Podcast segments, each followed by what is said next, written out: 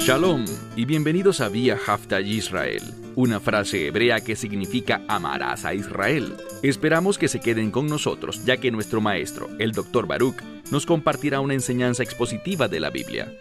El Dr. Baruch es profesor titular del Instituto Sera Abraham, con sede en Israel. Aunque todos los cursos en el instituto se imparten en hebreo, el Dr. Baruch se complace en compartir esta enseñanza en inglés con doblaje al español. Para más información, visítenos en amarazaisrael.org o descargue nuestra aplicación móvil Mi Estudio Bíblico. Aquí está Baruch y la lección de hoy. ¿Estás listo para ser usado por Dios? Si Dios te llamara, responderías rápidamente confiando en Él, sin importar cuán grande o difícil pueda ser ese llamado. Le responderías como le respondieron Abraham y otras personas. Gineini, Señor, heme aquí. O por el contrario, cuestionarías a Dios, queriendo saber por qué te llamó, por qué tienes que ser tú la persona que Él quiere usar. ¿A qué nivel te encuentras en tu sumisión a la voz y al llamado de Dios? Dicho esto, toma tu Biblia y ve conmigo al libro de Éxodo, capítulo 3. Durante las últimas semanas hemos visto que Moisés ha demostrado compasión y un sentido de compromiso con la justicia y con el pueblo de Dios. Pero apenas comenzando, descubrimos que Moisés entró en pánico, huyó por su vida y comenzó una nueva vida en Madián. Sin embargo, Dios, Dios se movió, Dios se reveló a sí mismo. Moisés respondió y vemos que Dios le dio un llamado, un llamado que encontramos la semana pasada. Mira conmigo como dije, en el libro de Éxodo capítulo 3. Y comenzaremos desde el último versículo con el que concluimos la semana pasada, donde Dios dice, ahora ve. Y noten que con mucha frecuencia, cuando Dios llama, cuando Dios habla, lo hace a través de mandamientos. Él dice ahora, y esto le da un sentido de urgencia. Ahora ve, te envío a Faraón, y tú harás salir a mi pueblo, a los hijos de Israel, de Egipto. El llamado es claro. La tarea es obvia. Dios ha sido muy conciso, pero también muy poderoso al revelarse a sí mismo. Es un Dios que puede sobrepasar la naturaleza de este mundo. Es un Dios sobrenatural. ¿Cómo lo ha demostrado? A través del arbusto que ardía en fuego, pero que no se consumía. Dios es un Dios que vence lo natural y quiere que nosotros compartamos esa victoria. Pero observa la respuesta de Moisés, versículo 11. Y Moisés le dijo algo importante. No dice solo a Elohim, sino a Ja Elohim. Esto enfatiza que es un solo Dios, el único Dios. En otras palabras, Moisés ha llegado a la conclusión y con toda razón de que este que le está hablando es el único Dios verdadero. Pero la pregunta es, ¿entiende él todas las implicaciones de ese hecho? Y, de igual manera, ¿lo entiendes tú? ¿Realmente crees que ha sido llamado a establecer un pacto con el único Dios viviente? El Dios que no tiene límites, el Dios que trasciende sobre todas las cosas, y a través de quien todas las cosas son posibles? Verás, aunque Moisés conocía a Dios, no estaba listo para aceptar todas las verdades con respecto a los atributos de Dios. Entonces Moisés le dijo a el Dios, ¿quién soy yo? Y aquí está el problema. Moisés está viendo la situación a la luz de sí mismo. No debes hacer eso. Lo que Dios te ha llamado a hacer es a la luz de quién es Él y veremos una verdad importante en unos minutos, y me refiero a que Él estará contigo. Él ha prometido no abandonarnos ni desampararnos, sino moverse en y a través de nuestra vida según su voluntad. Moisés se equivocó al decir, ¿quién soy yo para que vaya a Faraón y para sacar a los hijos de Israel de Egipto? Lo que Moisés está diciendo es que al enfocarse en sí mismo, en su propia capacidad, en su identidad individual, se siente completamente inadecuado para esta prueba. Y eso está bien, porque esto no depende de él. Cualquier cosa que Dios te haya ordenado, cualquier tarea, cualquier misión, no es porque tú, en ti mismo, estés equipado para la victoria. No, la victoria le pertenece a Él, y Él la llevará a cabo. Él simplemente se deleita en usar a sus hijos como instrumentos, y eso es lo que va a revelarle a Moisés. Entonces Moisés dice, ¿quién soy yo para sacar a la descendencia de Israel? Y el término aquí es literalmente a los hijos de Israel. Yo creo que es inclusivo, o sea que abarca tanto a hijos como a hijas, pero el término hijos aparece, como he compartido muchas veces, porque un hijo habla de un heredero, una herencia. Y el punto es que este llamado a ser sacados de Egipto busca que puedan heredar las promesas de Dios. Ahora mira el verso 12 y fíjate en la respuesta. Moisés está cuestionando a Dios. ¿Quién soy yo? Le falta confianza en sí mismo, pero eso está bien. No confíes en ti mismo y en tus habilidades. En cambio, ten la certeza de que con Dios todo es posible. Y por eso es que Dios respondió, verso 12, y le dijo, porque yo estaré contigo. Es todo lo que debemos saber. Si Dios está conmigo, no importa quién esté en mi contra. No importa cuáles sean los obstáculos, no importa lo que digan nuestros opositores, ni dónde se encuentren, ni cuán poderosos sean, ni cuántos recursos tengan a su disposición. Nada de eso es relevante. Lo único que debemos responder es, ¿está Dios conmigo? Y esa es la promesa que Hashem le hizo a Moshe Rebenu. Yo estaré contigo. Y esta es la señal de que te he enviado. ¿Y cuál es la señal? Cuando saques al pueblo de Egipto, ustedes adorarán a Dios. Y el término aquí es plural. Se refiere a Moisés y al pueblo. Ustedes adorarán a Dios ¿dónde? En esta montaña. Y yo sugeriría que esta promesa fue personal para Moisés. Si lo analizamos, la implicación que obtenemos de aquí es que cuando Moisés experimentó a Dios, fue algo que nunca antes había experimentado, y por lo tanto fue algo muy significativo para él. Imaginen eso, encontrarse con Dios, oír su voz, ver su poder, una experiencia personal entre tú y Dios. ¡Qué revelación tan maravillosa! Y Dios está diciendo que si te sometes, no solo tú, sino todo el pueblo, entonces me adorarán a mí sobre esta montaña. Él llevará de vuelta a Moisés y al pueblo a encontrarse con él en la cima de esta montaña. Verso 13. Y Moisés le dijo a Dios, He aquí, yo vengo a los hijos de Israel. Está en tiempo presente. Él dice, si yo voy, esa es la implicación, yo vengo a los hijos de Israel. Y dice, quiero saber algo.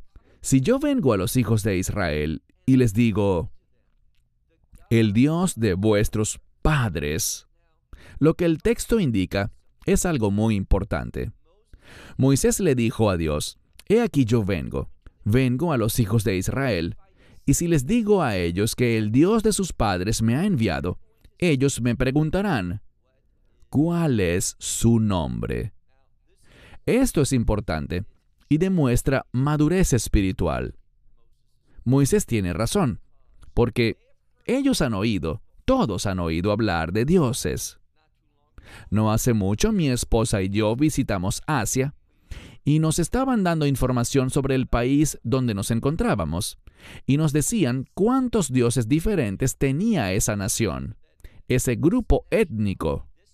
Y este número era asombroso. Así que la gente había oído hablar de dioses, pero lo importante era el carácter de este Dios de Moisés. Es alguien único porque realmente se trata del único Dios viviente, no de algún ídolo ni de alguna creación humana. Todas las demás religiones son creaciones humanas. Solo este libro nos brinda la revelación de Dios. Así que Moisés le dijo, si voy a los hijos de Israel, ¿qué debo decir cuando me pregunten, ¿cuál es su nombre? ¿Qué debo responder a ellos? Versículo 14. Aquí es donde se vuelve más significativo todavía, y aquí es donde muchas Biblias en inglés y en otros idiomas también lo malinterpretan. No lo traducen correctamente, aunque no se trata de un hebreo complicado. Es un hebreo sencillo. ¿Qué leemos? Versículo 14. Y Dios le dijo a Moisés, Vayomer Elohim, el Moshe, Ejeyei Asher, Ejeyei. Esto es el verbo ser en primera persona singular. Pero no dice simplemente yo soy, sino yo seré quien seré. ¿De qué está hablando aquí? Yo seré quien seré. Noten que claramente en el texto hay un énfasis en el futuro. Y te compartiré algo. Si quieres tener una vida que agrade a Dios, si quieres crecer espiritualmente, no lo lograrás si solo te enfocas en el pasado. Si tu vida y tus pensamientos se quedaron en aquel tiempo, o incluso si te enfocas solo en el presente. No, debes tener una mentalidad de futuro. En otras palabras, debes tener una mentalidad de reino. Porque las promesas de Dios, sus bendiciones de pacto, están en el futuro. Se encuentran en primer lugar en el reino de Dios. Y esta es una de las razones por las que Dios se revela a sí mismo de esta manera. Yo seré quien seré. Y tú les dirás así a los hijos de Israel. Yo seré, me ha enviado a ustedes. Y el término aquí es Ejeyei. ¿Por qué es importante? Porque Dios quería que Moisés transmitiera una realidad futura, que ellos creyeran en una esperanza futura. Y cuando estudiamos el nuevo pacto, encontramos esa misma verdad, que es una esperanza, una esperanza de reino, una firme creencia futura que produce fidelidad en la persona no se basa únicamente en lo que Dios ha hecho en el pasado, sino que la motivación, el estímulo, la exhortación se encuentra en las promesas futuras de Dios. Vemos eso en el Nuevo y lo vemos también en el Antiguo Pacto. Así que Moisés debe decir, Ejeyei, yo seré, no yo soy, sino yo seré, me ha enviado a ustedes. ¿Por qué se traduce como yo soy en casi todas las Biblias entonces? Creo que eso demuestra que es muy difícil para la humanidad vivir fuera de lo que puede ver y de lo que puede anticipar. Tenemos una especie de teología del ahora. ¿Qué está haciendo Dios ahora por mí? ¿Qué es lo que voy a recibir hoy? Pero eso no es fe. La fe consiste en vivir obedientemente hoy por las promesas de Dios, no necesariamente para mañana, o para la próxima semana, el mes o el año que viene, o la próxima década. No, lo que nos motiva es el reino, el futuro establecimiento de su reino. Lo que se está mostrando aquí es la conexión que hay con la redención. A eso fue llamado Moisés, a ser el primer redentor, para ser el paradigma de la obra del Mesías. Eso es lo que aprenderemos en las próximas semanas. La redención conduce a una esperanza futura. Y esa es una de las razones por las que una de las doctrinas bíblicas más importantes es la de la esperanza bendita. una esperanza bendita para el futuro.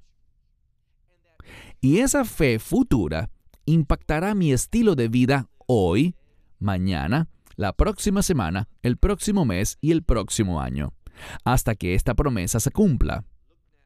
Pasemos ahora al versículo 15. Y Dios habló más con Moisés. Leemos, Primero dirás a los hijos de Israel, el Señor, el Dios de vuestros padres, el Dios de Abraham, el Dios de Isaac, el Dios de Jacob, me ha enviado a ustedes, y este es mi nombre para siempre. Ahora, esto es muy importante. Vemos un par de cosas. A este punto espero que lo que les diré les suene redundante. Siempre que se mencionen a los patriarcas Abraham, Isaac y Jacob, en lo que debemos pensar es en la fe, y específicamente en la fe en las promesas del pacto, eso es lo que hizo a estos hombres diferentes, los hizo agradables a Dios. Pero noten lo que dice aquí. Dice, y este es mi nombre para siempre. Y la frase aquí, Zeish mi lei olam. Bien, lei olam puede significar para siempre. Olam puede ser mundo, pero también es un término para el reino. Y me atrevería a decir que esta frase tiene implicaciones de reino. La frase que dice que este es mi nombre para siempre. Cuando pensamos en para siempre, no pensamos en este mundo. Para siempre es una descripción del reino de Dios. Así que vemos implicaciones de reino y una perspectiva de reino aquí. Ahora mira al final del versículo 15. Veizei zechri, leidor veidor. La mayoría de las Biblias recogen la palabra zechri, que significa recordar.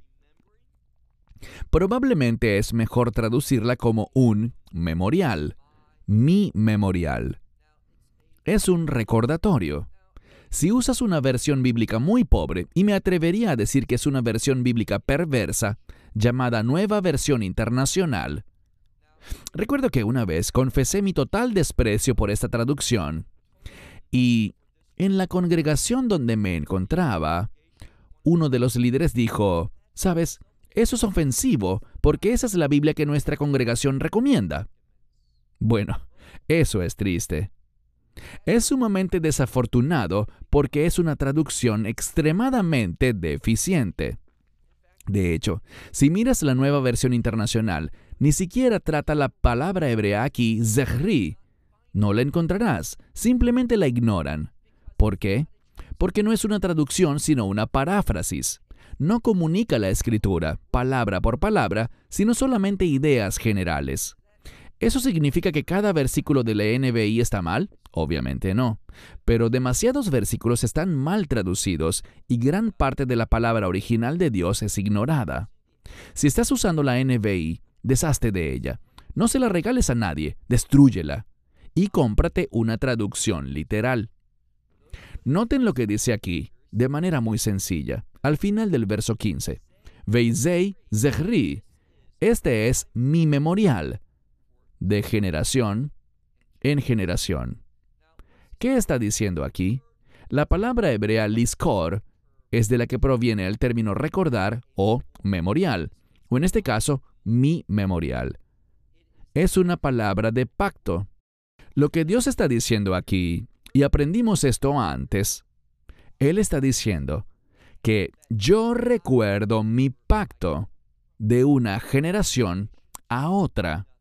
Y solo cuando somos beneficiarios de las obras de pacto de Dios, es que experimentaremos sus bendiciones. Es cuando su poder se manifestará y se compartirá. Es cuando recibiremos iluminación. Así que Dios comunica mucho cuando dice aquí, y este es mi memorial, quizás mi nombre memorial, el nombre que debes recordar a lo largo de todas tus generaciones. Versículo 16. Todavía hablando con Moshe Rebenu, con Moisés nuestro maestro, Dios dice, ve y reúne a los ancianos de Israel, al liderazgo. Esto implica algo. Implica que los hijos de Israel, podríamos decir los hebreos, eran forasteros en Egipto, un país donde permanecieron por muchas generaciones, pero donde aún no se habían asimilado por completo. Aún tenían sus propios ancianos. Así que Dios instruye a Moisés. Mira de nuevo, verso 16. Ve y reúne a los ancianos de Israel y les dirás, El Señor, el Dios de nuestros padres, se me ha aparecido, el Dios de Abraham, Isaac y Jacob, diciendo, Ciertamente, se trata de la palabra pakot pakaditi. Es el mismo término repetido dos veces con dos construcciones gramaticales distintas que significa ciertamente visitaré. Esta palabra que se deletrea Peikufdalet es una palabra muy importante que habla de Dios. En hebreo moderno decimos Lavkid Kesef Veihesh Bonsheli, que significa quiero depositar dinero en mi cuenta.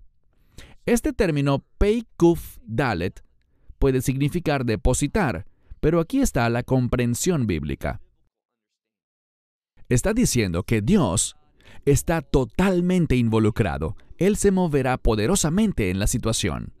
Eso puede significar su presencia, como en este caso, con el propósito de redimir, para liberar, para sacar al pueblo, revelándose a sí mismo no solo a los hebreos, sino también a los egipcios y a todas las personas que se encuentren en esa tierra. Dios se moverá poderosamente. Una de las formas como me gusta pensarlo es que cuando esta palabra aparece en el texto, Dios está diciendo, estoy completamente comprometido, estoy participando plenamente en esto. Y lo que quiero decir con eso es que Dios hará lo que sea necesario para que se cumpla lo que Él desea. Así que dice, miren de nuevo, a mitad del verso 16, Ciertamente los visitaré. Veit hei asui Lechem Vei Metzraim. Y esto se puede entender de dos maneras diferentes. Puede estar diciendo que Dios sabe lo que te han hecho en Egipto, hablando de los hebreos. Él les visitará y se moverá poderosamente porque está al tanto de lo que se les ha hecho a ustedes, es decir, al pueblo judío en Egipto. Por esta razón, se le apareció a Moisés. Recuerden el contexto, hablando de los patriarcas. Él se moverá de manera poderosa.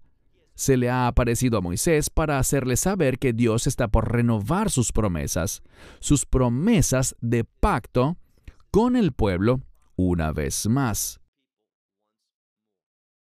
Ahora, hay otra manera de entenderlo. Dios dice, ciertamente los visitaré, y Hei Azui Lehem lo habré hecho por ti en Egipto. Eso significa, me voy a mover de manera poderosa para lograr lo que quiero hacer contigo en Egipto. ¿Y qué quiere hacer? Sacarlos. Así que Dios está, como dije, completamente comprometido en llevar a cabo sus propósitos. Verso 17. Dios sigue hablando con Moisés y dice, yo los levantaré a ustedes de la aflicción de Egipto a la tierra de los cananeos, hititas, amorreos, fereceos, heveos y jebuseos.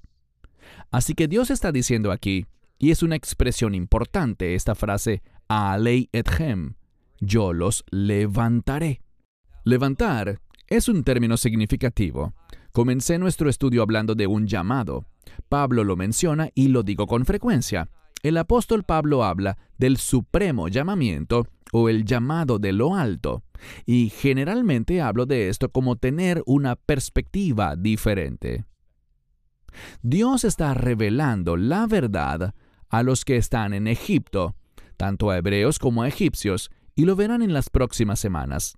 Y el propósito es darles una perspectiva diferente, para que Dios pueda elevarlos, para que Él pueda darles su perspectiva, una perspectiva celestial. Así que leemos aquí que Dios promete y dice, yo los sacaré de las aflicciones de Egipto a la tierra de estas seis naciones. El seis es importante porque ese número se relaciona con la gracia. Dios los sacará de Egipto a través de su gracia y les dará la tierra de los cananeos, hititas, amorreos, fereceos, heveos y jebuseos, una tierra en la que fluye leche y miel. No he hablado mucho de esto últimamente, pero en cuanto a la leche y a la miel, la leche es alimento, con el propósito de crecer, crecer con el fin de convertirse. Y cuando nos convertimos en el pueblo de Dios, en el pueblo que Dios quiere que seamos, haciendo y logrando las cosas que Él quiere lograr, el resultado es dulce, la tierra de la leche y la miel. Verso 18. Y ellos oirán tu voz, y tú vendrás, tú y los ancianos de Israel, al rey de Egipto. Él le está prometiendo que el pueblo oirá y responderá a la voz de Moisés. Lo que él diga les impactará. Y él, junto a los ancianos, ustedes irán y hablarán, noten lo que dice, al rey de Egipto, y le dirás, el Señor, el Dios de los hebreos, Nikra Aleinu. Yo encerraría esa expresión en un círculo. Él nos ha acontecido a nosotros. Esta construcción, esta palabra para acontecer, aparece en diferentes lugares, en ubicaciones muy especiales a lo largo de la Biblia. Ella habla de un mover único de Dios para llevar a cabo sus propósitos. Lo que nos dice es esto. Si Dios no acontece en una situación, si no hay un acontecimiento divino, entonces no sucedería nada. El hecho es que si quedamos a nuestra propia suerte, no podremos lograr un cambio. Es imprescindible ese acontecimiento divino, y eso es lo que Dios está revelando aquí. Mire de nuevo el texto. Y le dirás a él, a Faraón, dile, el Señor Dios de los Hebreos, y la palabra hebreo tiene que ver con el otro lado. Habla de aquellos que han cruzado. ¿Los que han cruzado hacia dónde? Hacia la tierra de Canaán. Ellos han cruzado para heredarla y ahora volverán allá. Esa es la implicación. Entonces, el Señor, el Dios de los Hebreos, nos ha acontecido a nosotros y ahora déjanos ir. Y el término literal es déjanos ir, por favor. La palabra hebrea na se usa allí. Y no es realmente una palabra de exigencia, sino más bien es un término que implica una solicitud muy educada. Pero ¿por qué una solicitud? Lo que veremos es que el mensaje demuestra que Dios desea que el faraón entre en acuerdo con él, que se someta, no porque tenga que hacerlo, sino porque elige hacerlo. Te daré un ejemplo de lo que estoy hablando. Todos conocen el verso de Filipenses capítulo 2, que dice, Toda rodilla se doblará y toda lengua confesará, para gloria de Dios, que Yeshua es Señor. Dios quiere que hagamos eso libremente. Que cuando seamos confrontados con su revelación, ya sea por la palabra escrita o por un testimonio, o por la voz del Espíritu Santo hablando de manera milagrosa, revelándose a través de un sueño o de un evento, lo que sea, Él quiere que nos sometamos y lo confesemos. Pero, al final, la Biblia dice que toda rodilla se doblará y toda lengua confesará. Desafortunadamente, a aquellos que se vean obligados a hacerlo, en el juicio del gran trono blanco, no les servirá de nada, pero de cualquier modo ellos también glorificarán a Dios. Sin beneficio, sin salvación, pero reconocerán la verdad de Dios, que Yeshua es el Mesías. Y aquí Dios está llamando a Moisés y a los ancianos a rogar, no a exigir, sino a rogar. Noten lo que dice.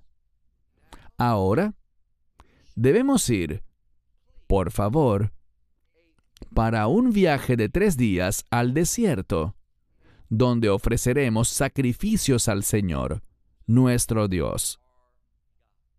Esto es lo que están diciendo. El faraón está siendo desafiado.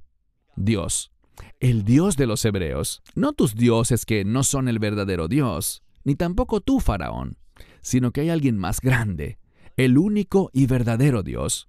Él te está rogando que te sometas, que entres en acuerdo con Él, que participes en el plan de Dios. Y eso quiere decir que participes con Israel para hacer lo que Dios ha llamado a Israel que haga. Esto es algo que se ha repetido a lo largo de la historia e incluso hoy.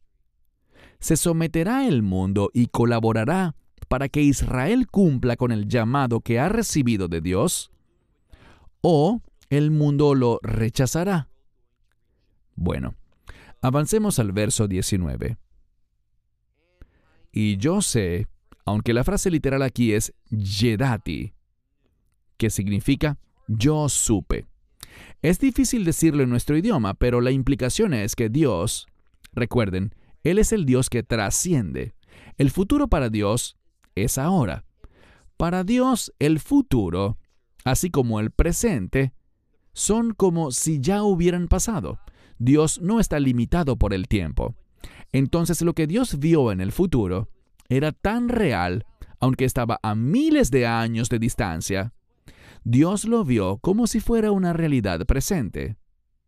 Y esto es lo que dice la Escritura. Él dice, yo supe que Él no te dejará ir. ¿Quién es Él? El rey de Egipto. Y no con una mano fuerte. Eso puede significar no con una mano fuerte o a menos que fuese con una mano fuerte. Hay dos maneras de interpretarlo, y esta dice que las cosas van a suceder, pero que incluso con manifestación de poder, el faraón no estará de acuerdo. Entonces, aunque intervenga una mano fuerte, esto no sucederá rápidamente ni en un corto plazo, pero al final sabemos que Dios sacará a los hijos de Israel con mano fuerte y brazo extendido. Sucederá, aunque no va a suceder de inmediato. Y el mensaje es este. Dios está preparando a su pueblo. Y aquí hay una verdad muy importante que les está comunicando. Recuerden el paradigma. El libro de Éxodo nos da una idea sobre la redención del Mesías que tuvo lugar hace dos mil años en la Pascua, cuando fue clavado en ese árbol. Derramó su sangre para que pudiéramos tener redención, pedut, el perdón de los pecados. Pero también revela mucho sobre la redención final, que es el establecimiento del reino de Dios. Y una de las cosas que necesitamos comprender es esta. Dios está diciendo aquí, él está preparando a Moisés y al pueblo y le dice, mira, ve y va ani yedati. Yo lo supe. No tiene sentido en nuestro idioma, pero Dios está diciendo que Él sabía esto. Lo sé ahora, aunque se trate de una realidad futura. Yo he sabido esto, que el rey de Egipto no les permitirá ir a hacer esto, ni siquiera con mano fuerte. Es decir, esto tomará mucho trabajo. Prepárense y entendamos algo. Como dice en el libro de Hechos, capítulo 14, es necesario que nosotros pasemos por muchas tribulaciones para entrar al reino de Dios. Esto es verdad tanto para el pueblo del nuevo pacto como para el pueblo del antiguo pacto. Este reino no se establecerá fácilmente para la nación de Israel, es por eso que existe aquel Etzera Gile Jacob, ese tiempo de tribulación o angustia para Jacob. La redención vendrá a Israel a través de la dificultad, de mucha dificultad y de mucha actividad sobrenatural. Verso 20. Y enviaré mi mano y heriré a Egipto con todas mis niflaot, todas mis maravillas, las cuales haré en medio de ellos. Noten aquí la frase Vejo neflauti, o corrijo, dice niflao tai. Eso es importante porque dice que este será un proceso que involucrará muchas actividades maravillosas y milagrosas de Dios. No sucederá rápidamente. En segundo lugar, debemos examinar lo que Dios dice. Enviaré mi mano y heriré veihikeiti. Por lo general, ese término para golpear involucra la muerte. Y sabemos que, en última instancia, este golpe será la plaga de los primogénitos, y habrá mucha, mucha, muchísima muerte en todo Egipto, para que ocurra la redención. Entendamos que la redención no viene sin muerte. La redención no viene sin sacrificio. La redención no viene sin derramamiento de sangre. Y es un proceso que involucra mucho. Verso 20. En la segunda mitad. Y después de eso, Él los enviará. Así que Dios está diciendo que eso sucederá, pero que no será fácil. No será fácil ni siquiera con mano fuerte. Esto requerirá no un poder físico, sino un poder sobrenatural. Él dice, Vejo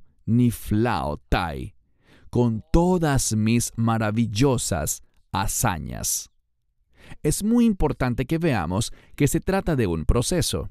Verso 21. Los dos últimos versos de este capítulo tratan con algo que sucederá y esto es muy significativo como preludio de algo. Leamos ahora el verso 21. Y yo pondré gracia. La palabra es gen y también puede ser favor. Él dice, yo pondré favor en este pueblo. En otras palabras, Dios pondrá favor, Él nos mostrará favor ante los ojos de los egipcios, en la tierra de Egipto. Y acontecerá que cuando se vayan, no se irán reikam, vacíos. Lo que vemos aquí es esto. Lo que sucederá, y la mejor manera de entenderlo es que sucederá un día de pago con la redención. Acontecerá que oro y plata serán dados a los hijos de Israel cuando salgan de Egipto. ¿Por qué? Zahar. ¿Qué significa eso? Un salario.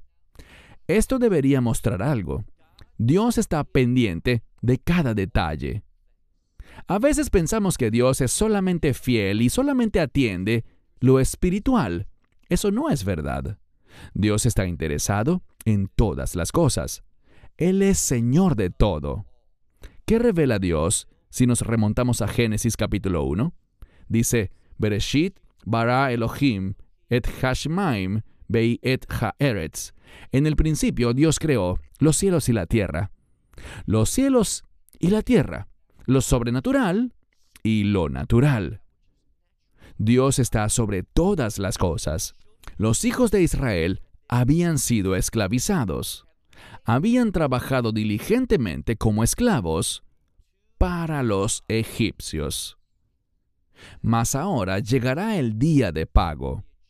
¿Y qué va a pasar? Bueno, noten lo que dice la escritura. Muy importante, verso 22. Y pedirá la mujer de tu casa, de entre los que viven contigo y los que viven en tu casa. Así que no importa dónde estén, aquellos que viven contigo, que pueden ser egipcios o de algún otro grupo étnico, o aquellos que simplemente viven en Egipto, pedirán, y dice aquí, pide implementos de plata e implementos de oro, y vestimentas que pondrás sobre tus hijos y sobre tus hijas. Ahora, ¿para qué son estas vestimentas? Bueno, las vestimentas representan nuestras obras en la Biblia. Por lo tanto, tener muchas prendas de vestir tiene que ver con una abundancia de buenas obras. ¿Por qué esto está aquí? Muy sencillo. Esto le dice al lector, esto nos informa cuál es el propósito de ese éxodo. Dios los está sacando, y esto es lo que está diciendo. Si Dios es fiel para pagarle a los israelitas su salario y asegurarse de que reciban lo que merecen por los años en los que fueron esclavizados, también será fiel para recompensarnos por nuestro servicio espiritual en el reino de Dios. Y Dios quiere estas múltiples prendas de vestir que llevan ellos, esta abundancia de buenas obras. Para eso es para lo que los hijos de Israel están saliendo. Cuando leemos esto correctamente, le dice al lector que la redención de Dios tiene como fin que podamos hacer buenas obras, que podamos ser ricos en obras, en los hechos que Dios nos ha llamado a hacer. Así que él dice, pídanle a las mujeres, las mujeres en tus habitaciones, las que viven en tu casa, pidan vasijas de plata, vasijas de oro y vestimentas, que pondrás sobre tus hijos y sobre tus hijas. Y mira al final, vei insaltem et mitzraim. No sé cómo lo traduce tu Biblia, pero cuando leemos cuidadosamente esta palabra, linetzel, es una palabra que significa explotar. Lo que significa aquí es que serán utilizados para otro propósito. Por lo general, esa palabra tiene que ver, en hebreo moderno, frecuentemente con la apropiación indebida de activos.